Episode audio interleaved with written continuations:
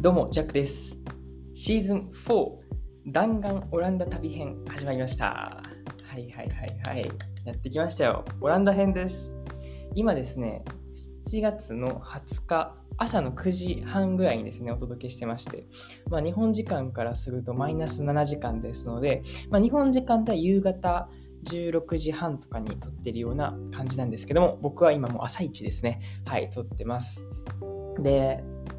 昨日ですね、ちょうど7月の19日にこのオランダに着きまして、で買い物とかしてご飯とか食べてっていうことをしてたんですけども、やっぱね時差ボケでなのか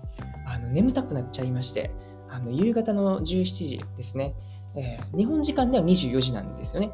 でその時間帯にすんごい眠たくなって、いやもうこれ寝るしかねえなっていうことでひたすら寝まして、だいたい今日5時ぐらいに起きるっていうことでね、もう基本ねこのオランダでもこの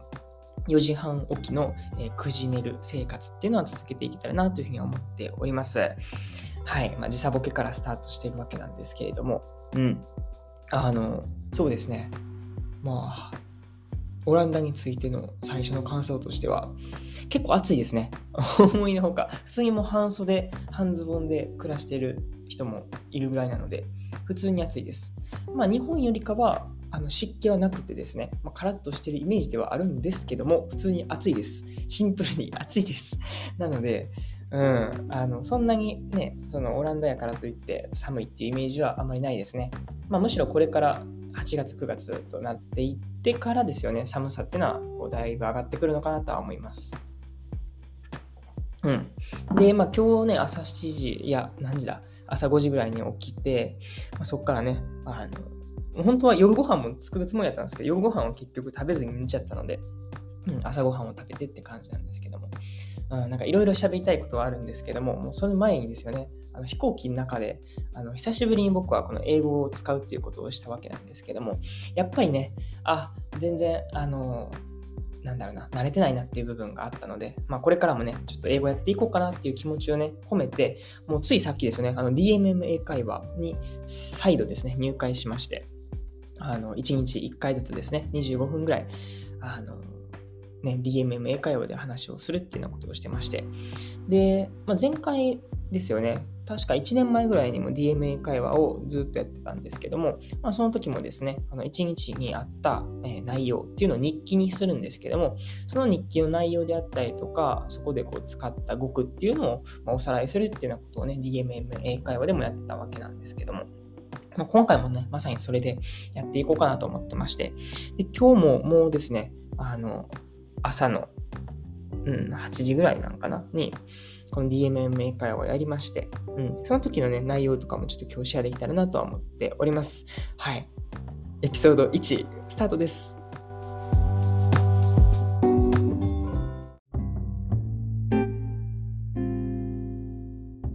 弾丸オランダ編ということで今撮ってますけども、タイトルはですねどうしようかな、久しぶりにこう英語を使うっていうところで、なんか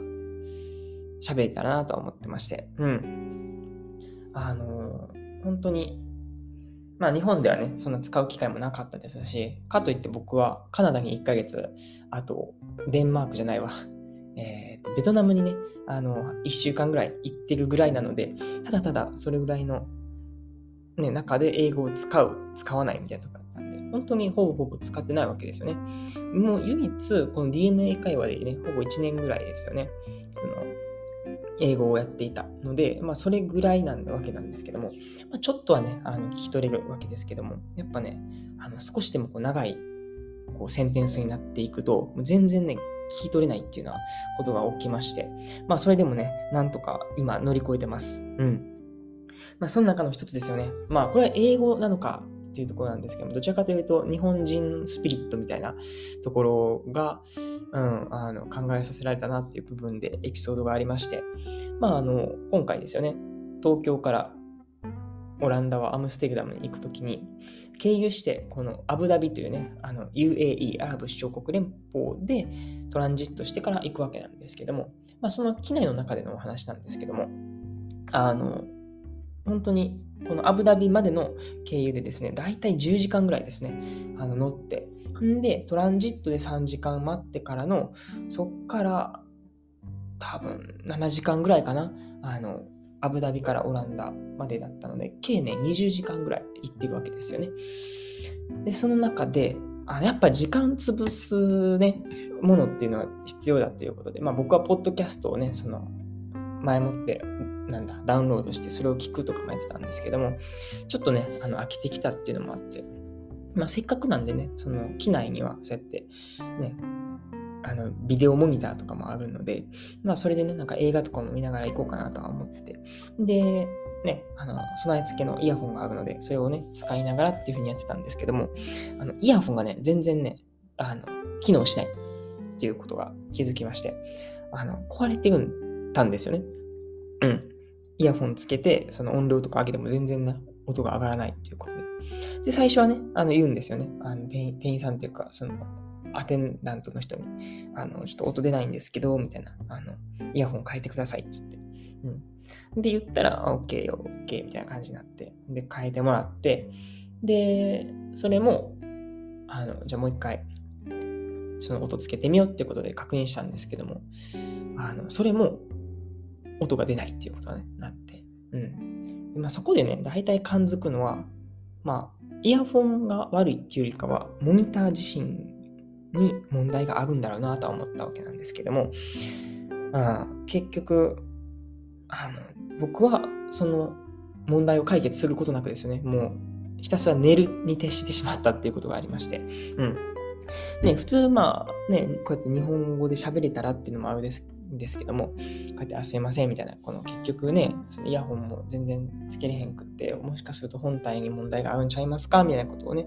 言おうかなと思ったんですけども、そこで出てきたのはね、その日本語英語問題っていうよりかは日本人スピリットみたいなのが感じられたんですよね。っていうのがやっぱその僕の、座席っていうのが窓際っていうのもあって、僕がそのすいませんとか言ってこう人の話をするときって大体その真ん中の席と通路側の席の人を介して喋るわけですね。で、その方々はね、結構寝てたりとか音楽聴いてたりとかで、邪魔になるんじゃないかなっていう、これはまさに日本人スピリットですよね。その、人に迷惑をかけたくないとか、そういう部分があるんだろうなと思って、結局ね、自分でその、解決することができなかったっていうね、ちょっと、日本人かとか思いながらやったわけなんですけども、